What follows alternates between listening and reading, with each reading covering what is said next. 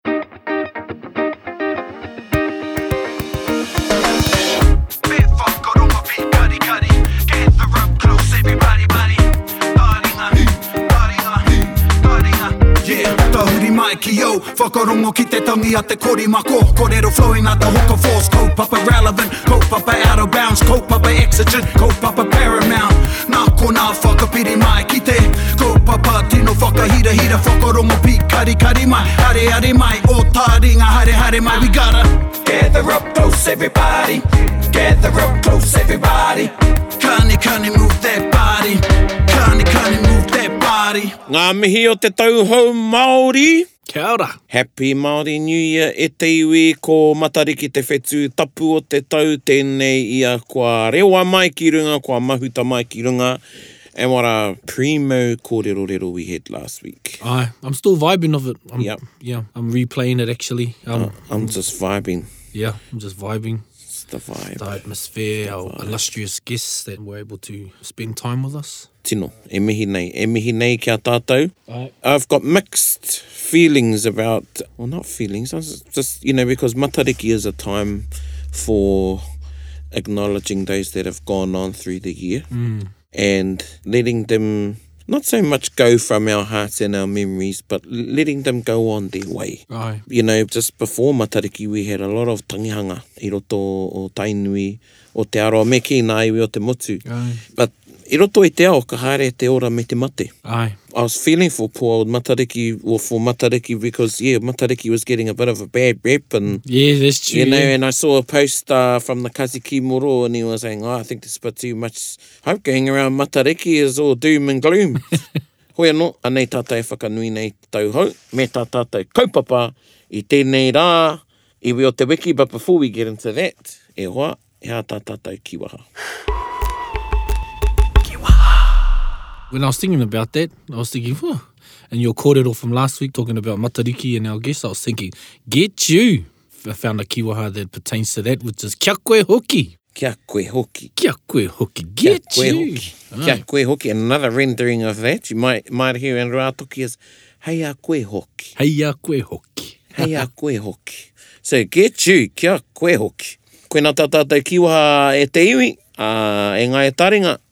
Ki a koe hoki, ki a koutou hoki, ki Chief Ellis. Ki Chief Ellis. Yeah, Chief oh, yeah, Mara Edwin.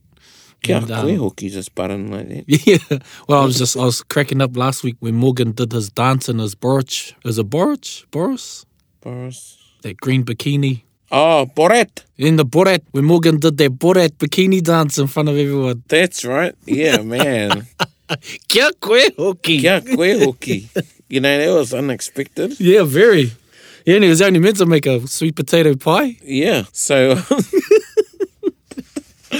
oh, hoi anō e te iwi. It's a bit of back to future going on in here. Uh, it's a bit of, uh, you know, ko māo anake kei te moe, oi ano. Oi, oi. E mihi ana kia koutou, anei tā tātou once upon a time i tēnei wiki, whakarongo mai.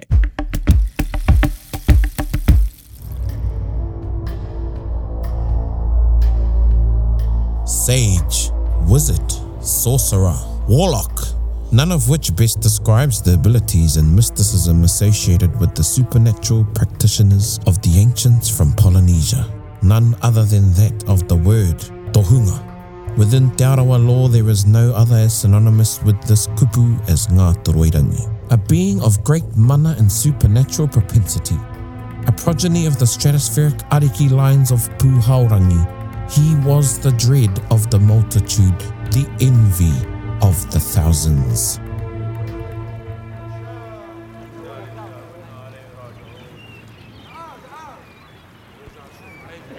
Once upon a time, when Aotearoa had not long been named, the Te Arawa Waka made landfall on the golden shores of current-day Maketu. O oh, great sorcerer, will you be as gracious as to perform the proper karakia to ensure safe anchorage in favour of the atua? we are Oh, how thou grovel at my feet. Ha! At least I shall. But to only grant my own safe passage and to satisfy my gods. Beneath that pohutukawa over yonder, I shall conduct my rites and rituals. Menohotonugwe te pakokori. Kia whakawaere a rāno au i te papa. Remain on deck until I have cleared the land. Ngā Toroirangi set foot on the land and conducted the required observance. This place is now known as O Ngātoro, which means the place of Ngātoro. Some of the crew set up camp for the night, while others began their own expedition of land claim. One of those king tourists went by the name of Tia. I have assembled a troop and shall begin my trek of discovery from here inwards by way of this river. Pāeke! Tia followed the Kaituna River from Maketū making his way around the eastern shores of Te Rotorua nui a Kahumatamomoe. Tia is accredited today for place names such as Te horohoroinga nui o Tia where he had to be cleansed after touching the corpse of an ariki. A Tia muri, from noticing the murkiness of the river it suggested that someone was ahead of him. Aratiatia, denoting the tiered appearance of the falls, and the internationally known Taupo Nuiatia. It is said that Tia marveled at the peculiar hue of the cliffs around Hamaria as it resembled his rain cloak. Let us turn our attention back to Ngātoroirangi. This place is already too populated for land requisition. Let us rest tonight. Kua whātare mai a Tāwera i te tauriparipa o te rangi, ka huri te ihu ki runga. And just as Tāwera appears from the horizon, we shall set sail with our nose southward. Umm, ae, ae, ae. And just as the brow of Venus broke the threshold of the horizon, Ngātoroirangiankū headed south. It wasn't long until they reached what we know today as Matatā. There they entered the river mouth which they called Te Awa o te Atua, known as the Tarawera River. Ka mau te wehi! Me whakatōmene tātou i te whenua taurikura nei. Let us traverse and explore this pristine land. I sense a stirring force from within this place. Let us assemble an exploration party. Hoa ke tātou. We shall follow te awa te atua inward until we find a suitable summit for survey. Ngā Toroirangena's party set foot following the Tarawera River. They headed eastward until they reached the summit of the Ruawahia Dome. Ooh. Marika. Kia matara e hikama. There are creatures and beings that lurk these areas. I can sense them. Nevertheless, I have cast a spell of protection over us, lest we be consumed by the malevolent forces that await in the shadows wise Tohunga raised his chin and with his telepathic sight surveyed the land from atop of the Ruawahia Dome. In his mind's eye, he caught sight of another summit. What do you see, old man? Hmm, I can see the back of someone's head. He is close. He doesn't know he is about to be surprised. This fool's head will meet the knot of my staff. Ooh, yeah, ha ha. He must be such a fool. How close is he? Aye, very close. He doesn't know how close I am to him. I shall strike him from here. Yeah, patu old man. Ah, yeah, what was that for? This fool is about to apologize for referring to his rangatira as an old man before I turn him into a leper. Oh, oh, motaku kuare e te rangatira. Kati, iwana nei hoki. You and another go ahead and scout for clearings, provisions, and any imminent dangers. Set a course due southeast. We march until we meet the foot of this maunga. Ngā Toroirangi party marched through valley and forest until they reached the foot of Tauhara Mountain. This was the summit in which he saw from Ruawahia. Me kake tātou i te maunga nei. Let us ascend this mass. The lands below shall be a home for my children and so on. However, there is something that calls within. I must find it to ease this desire that is not of the flesh, nor is it of the palate. At the summit, they bore witness to the majestic landscape and to the forefront the silver glimmer of Lake Taupo. In generations to come, Tauhara would become the gateway to the great territories of Tūwharetoa. It was upon this peak where Ngātorairangi thrusted his staff into the earth, and from the gouge flowed a freshwater spring. This place is known today as Te Karetu Angatawairangi. It was also at that moment the great Tohunga saw what the seat of his desire was. My Fanunga tear has been here. There is also another scent that lingers. It's familiar, but I just can't put my thumb on it. Yeah, I can only smell halitosis. What does that mean, O great wise one? It means you talk too much hamuti. Anyway, these aren't the scent of a person, 'tis the scent of another spiritual essence, ko te hau o te tangata, ehara ko te haunga. Ha! Arare! Kia pai mai hoki te poupou o oku kāwatawata, over there stands the fulfilment of my desire. Is this the great cloud that Kupe spoke of? Is this the pā of the fair-skinned patupaerehe?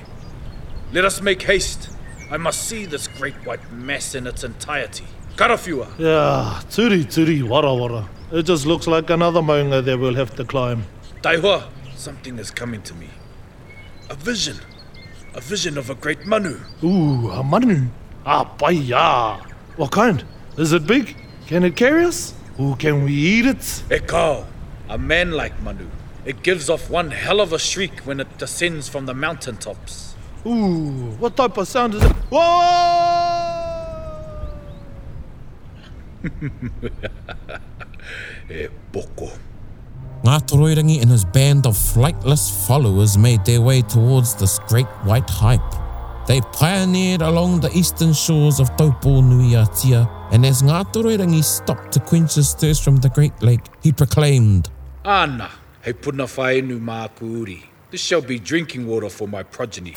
He then plucked the feather from his cloak and cast it out onto the waters. As it kissed the ripples, it morphed into an eel, Nevertheless, it did not subsist. He then plucked another plume from his regal garment and again it set adrift. This time it took the form of a koala, a breed of whitebait which remains as the customary species of taupo. Onward to the southern beach they continued. Kore wā tū ahi me pūpahi tātou ki konei The evening star has arisen. Let us set up camp here for the night. we shall sleep under the gaze of this majestic manga. As the entourage set up camp, Ngātoroirangi surveyed the surroundings. That familiar scent I whiffed up on Tauhara is stronger here. Someone is nigh. Kia matara e karema, we are not alone in these parts. The scent is not of Te Arawa, but it is from Hawaii. E kai hoki kia nā te puku. Eat well tonight. Tomorrow we fast, for our quest ahead is of a sacred nature.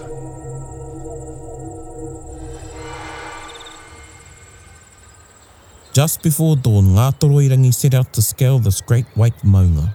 I shall go alone, he mahi tohunga tēnei, engari me noho poku tātou katoa. We must all remain in the fasted state until my return.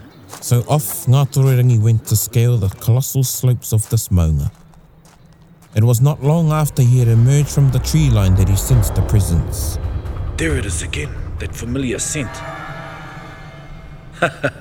I should have known.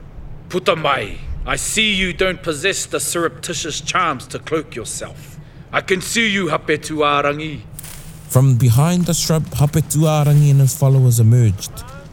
Ka kite hoki au i a koe, tēnā koe Ngātoroirangi, what brings you here? Tēnā hoki koe e Hape. He aha ngā kai o tēnei kāinga? I'm here to climb this great mountain. Ko taku heart tonu taku kai, ko Kaimanawa. Hapetuārangi was known to look to the hill range in the east, hence the name, Kaimanawa Ranges.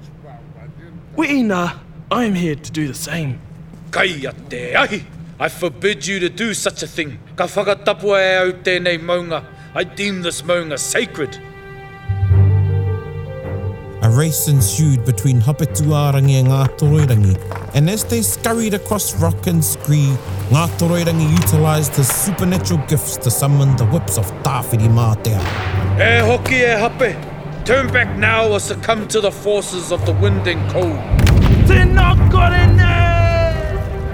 Ngātoroirangi peered down on the black vastness below him, into which Hapetuarangi had disappeared and named it Rangipoa. It was here he set his first step on the snow line. Oh, ka taira, ka ngau kino mai te haupapa i oku mati hao. Oh, the frost gnashes at my toes. Oh, I must make it to the pinnacle. Mustering up all his power to maintain a warm Māori, Ngā Toroirangi dragged himself to the summit of the Blizzardry Mountain. In this instance, he knew he didn't have long to live. With his last breath, he sent a telepathic message to his sisters in Hawaii.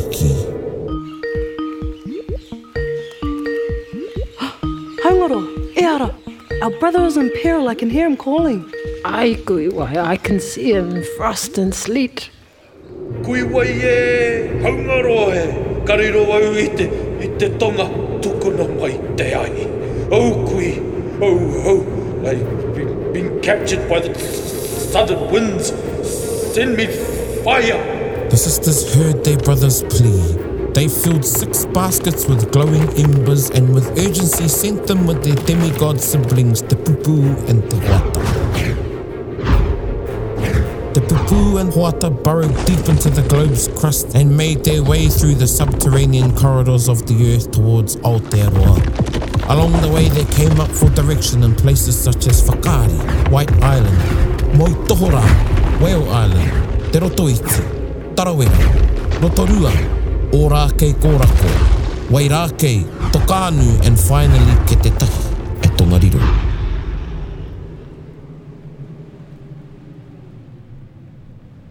This is still evident today in the geographics of these places, showing a direct line from Fakari to Tongariro. From this day, this great mountain was named Tongariro to commemorate the life-risking climb Ngā toroirangi mei to the summit. Kāriro au i te hau o te tonga.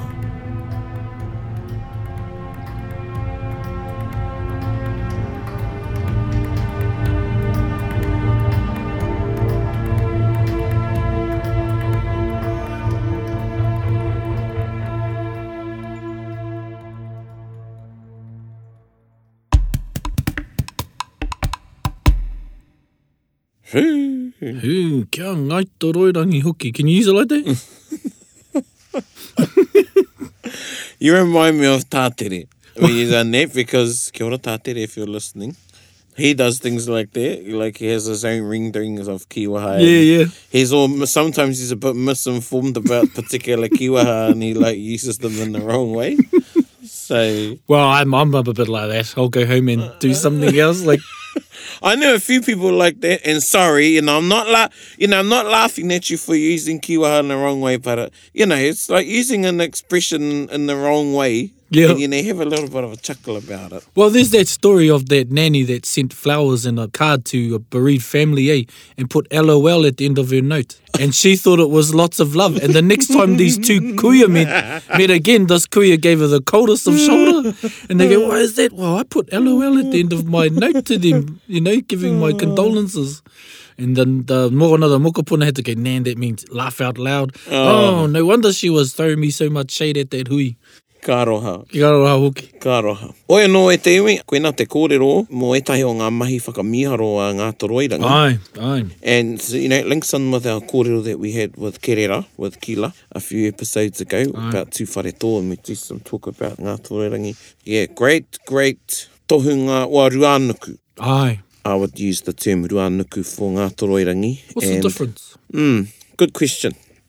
A tohunga is an expert in the field, and I know I know we say it's ex subject expert. Yeah, yeah. But really, tohunga, when we say tohunga in te ao Māori, use that word tohunga, you don't use it lightly. Yes. And it's actually a term, you don't go around calling yourself a tohunga, people call you a tohunga. Right. And Ruanuku is a tohunga who has reached an echelon, I guess. Right. Not only in their practices, but their wisdom. Kia ora. Yeah. So that's, that's a Ruanuku. Yeah. And the Ruanuku too could be in charge of other tohunga. I see. Yep. Yeah, so that he'd be like, you know, the Dumbledore Aye. of Hogwarts. Ooh. You know, Dumbledore's a Ruanuku. Aye. Yeah. Yeah, that's the best way to explain uh, what a Ruanuku is. Yeah, it's cool. you the, could use it. I've, I've heard it. Yeah, yeah. It's the Yoda, yeah. Mm. So I've used it too in, in ways to address a, a wise old one as Aye. well, Ete Ruanuku. Mm. So Ngatore Rangi was definitely a Ruanuku, and he's also referred to as Ariki Ihore. Kia ora. I a Ariki Ihorei o Te Arawa because of his deeds and him becoming associated with the waka of Te Arawa. We had some interesting exchanges on the marae lately at the at the tangihanga of the late Minarapa Mitai Ngatai, a Mitai passed away we went to his tangi and my mate Kahu no Ngati Toa had Aye. spoken on Taringa talked about Ngatoirangi and how he felt whakamā for what had happened.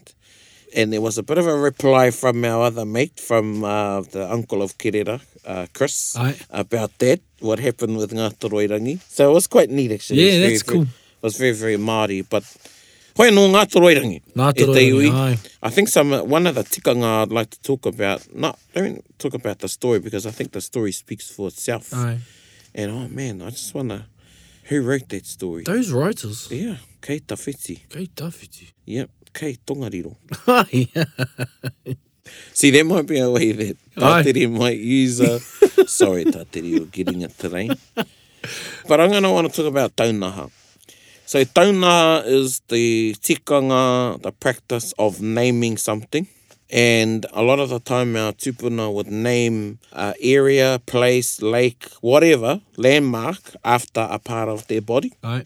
Which would make that place tapu. And that tapu would be observed in different ways.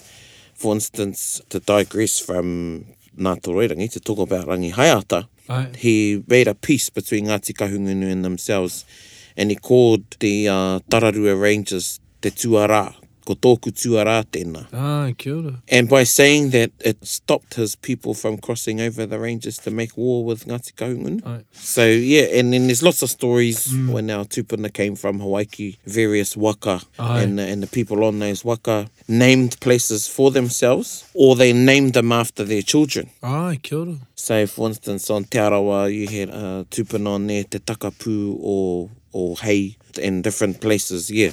Oh, so well. yeah, that's taunaha. So the idea there from Clear About It is that, say if you're an ariki or a person of high ranking and you name a place after your body part, that type of tapu of your body mm. is also the tapu of that area. So no one would touch it or sleep yeah. on it. So, you know, you might say, that rock is my uri. Yep. You know, but someone might want to touch it. Aye.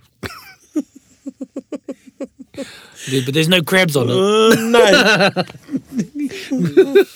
no, but yeah, there would be a, there'd be a, a, by association of being a part of that ariki or person, then they claim ownership of it as, as part of their body. Mm. So that's one form of taunaha. And the other one is actually naming places, yep. you know, not so much after a body part.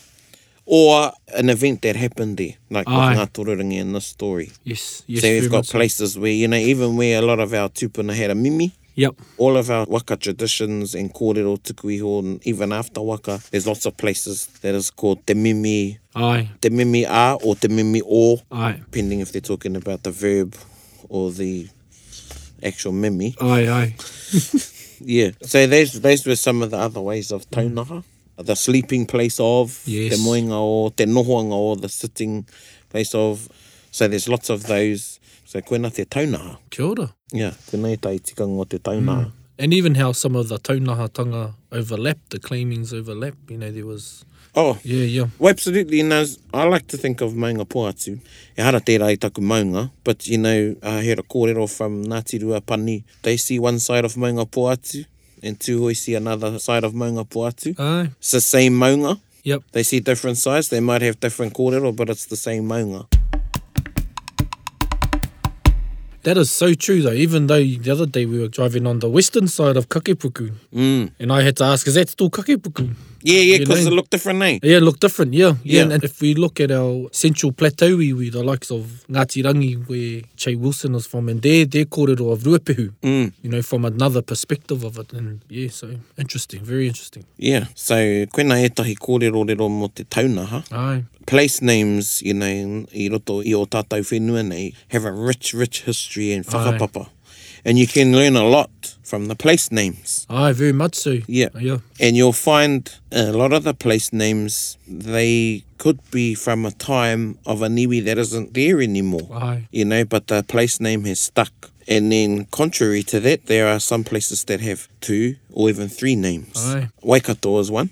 Waikato is you know, widely known as Waikato. Aye. And the other name of Waikato is Te Awa-nui-a-Taikehu. Taikehu, aye, kia ora. Which isn't a name that's commonly mm. used or known. Through whai kōrero, could you still refer to Waikato as Te Awa-nui-a-Taikehu? Yes, I aye. do. Yep. Yep, and even aye. some of the waka. Aye. No, Te Arawa, before it was Te Arawa, was Ngā Rākau Mātahi Pū Atua Matua. Atua Matua, oh, And after Nā Toroirangitana's Karakia, and in his Karakia, he says, E ko taku waka ko Te Arawa, niho pōpō ngahua i te parata.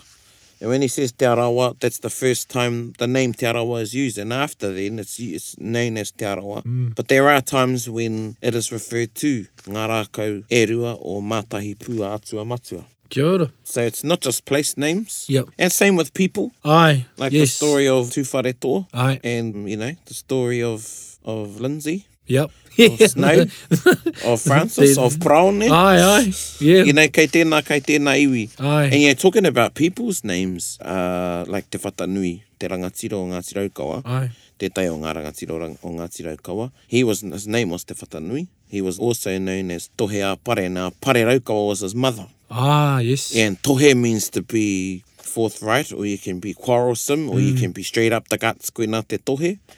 uh, other rangatira we know as te whetu marama o te ata. Aye. So yeah, people had names too. Same with Te Whero Whero was known as Porta Tau. Yes. You know, we've got our nicknames for one another mm. and names, so... And there's only nicknames that some people can call you. He tika tēnā. Yeah, yeah. He mm. tino tika rawāti yeah. tēnā. Kaua mā ētahi ō ingoa. Āe. Engari anō mā ētahi. Pēnei i au nei, ina he ingoa ōku i waenganui i ōku tino and, uh, Āe.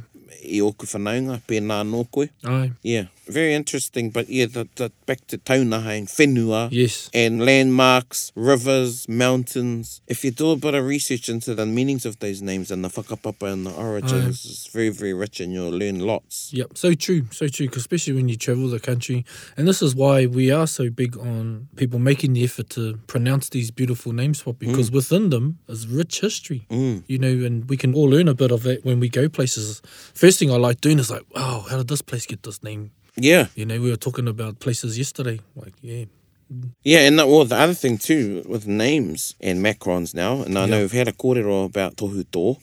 actually lots of times. But um, you know, some of the places I see, I think, oh, it would be really helpful if there was a tohu tō there, Aye. Um, which would provide more of a whakapapa to me about whakamarama to me about what that name means. Yes, very much so. Now I was thinking about Pāua Tahanui down in Wellington. Aye. Now is a Pāua Tahanui or is a Pāua Tahanui? Ah, cool. so they both make sense. Yeah, yeah, yeah. Um, yeah, and there's a whole lot of other place names yeah. like that as well. That if they had a macron on them, they'd be a bit more clear to us about what the name means. Even the way they how they shorten for the convenience of say the letter or the street sign mm. to find the the full name of it. Because yeah, I always think when there's an O in front of something, I always think, well, there must be a kupu before that. That's right. Yeah, yeah. Yeah. Yeah, I like having a look at the histories of the names. Yeah. Mm. Koina e tai kōrero rero e te iwi mō ngā taunaha. In naming, particularly around place names and sites of significance. Really, if it's got a name, it's a significant yeah. site It has a history behind it. The sad thing is, is a lot of those histories in whakapapa have been lost or Aye. forgotten. Kia ora. Or not remembered or Aye. not retold. you know, we all have a responsibility once you've done the rangahau and the research and you've learnt what that name means. It's your responsibility to tell other ones and to keep that mātauranga going. Right. Well, what I find interesting as well is you may be in a big city, say like Hamilton, and you go, this is Kirikiri Ro. In actual fact, there's only a small part that is actually Kirikiri Ro. Mm. The rest are there are other beautiful names within that. So look at where you, wherever you are and wherever you live or wherever you come from, research that name.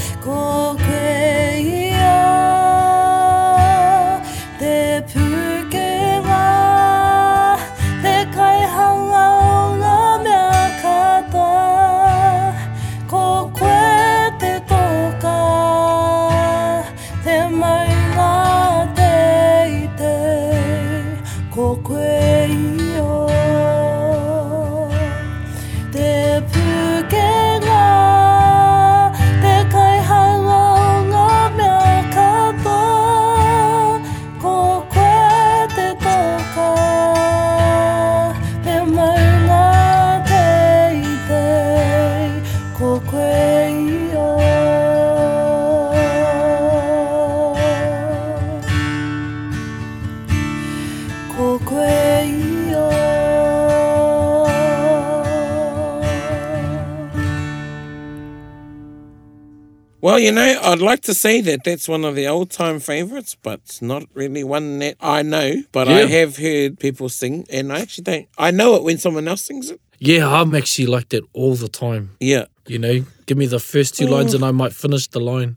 But that was a cool song. I've just learned that too. I've just yeah. learned it as well. Yeah, it's interesting because it talks about eel, and we could actually have a wānanga about eel because Aye. there are some, you know, different kōrero out there about eel. Is eel traditional? Does Io predate Christianity or Christian beliefs? Was Io a response to the Christian God? Aye, the Christianization as we try to preserve our kōrero, adhering it to. Ā, hoi anō, i runga i te kōrero a Pakake, when we had our kōrero about, I do feel the wairua of that waiata, ko koe Io. So you can look up that song on the Kūkara. Koinā tā tai kōrerorero i tēnei wā e te iwi. Have you got any closing whakaaro, any thoughts there, Puaheiri? Nā, e mihi tonu ana ki a koutou e hokihoki tonu mai nei ki te areare mai ki a māua nei e whakararu ana ki a koutou. Aye. Ia, e mihi ana. Kia koe hoki. You didn't say anything, you know, you were quite serious, so, you know, take my hat off to you. you know, people think that takuhua nei, that he's really, he is hianga, but he's got a very, very deep side. Yeah. Ai. And e eh, tangata ātawha kāro and just to use the rua nuku sometimes we all sometimes we all ruanuku. Mm. You know, knowledge is knowing, and but wisdom is how you use that knowledge. Tika. Uh, nō reira, kia kaha tātou katoa i roto i ā tātou mahi ki te whakaora i te reo me ngā kōrero tuku iho, nei māua e mihi atu ana ki a koutou e ngāi taringa mā i tawhiti, i tai, i hea ake rānei, tēnā koutou katoa.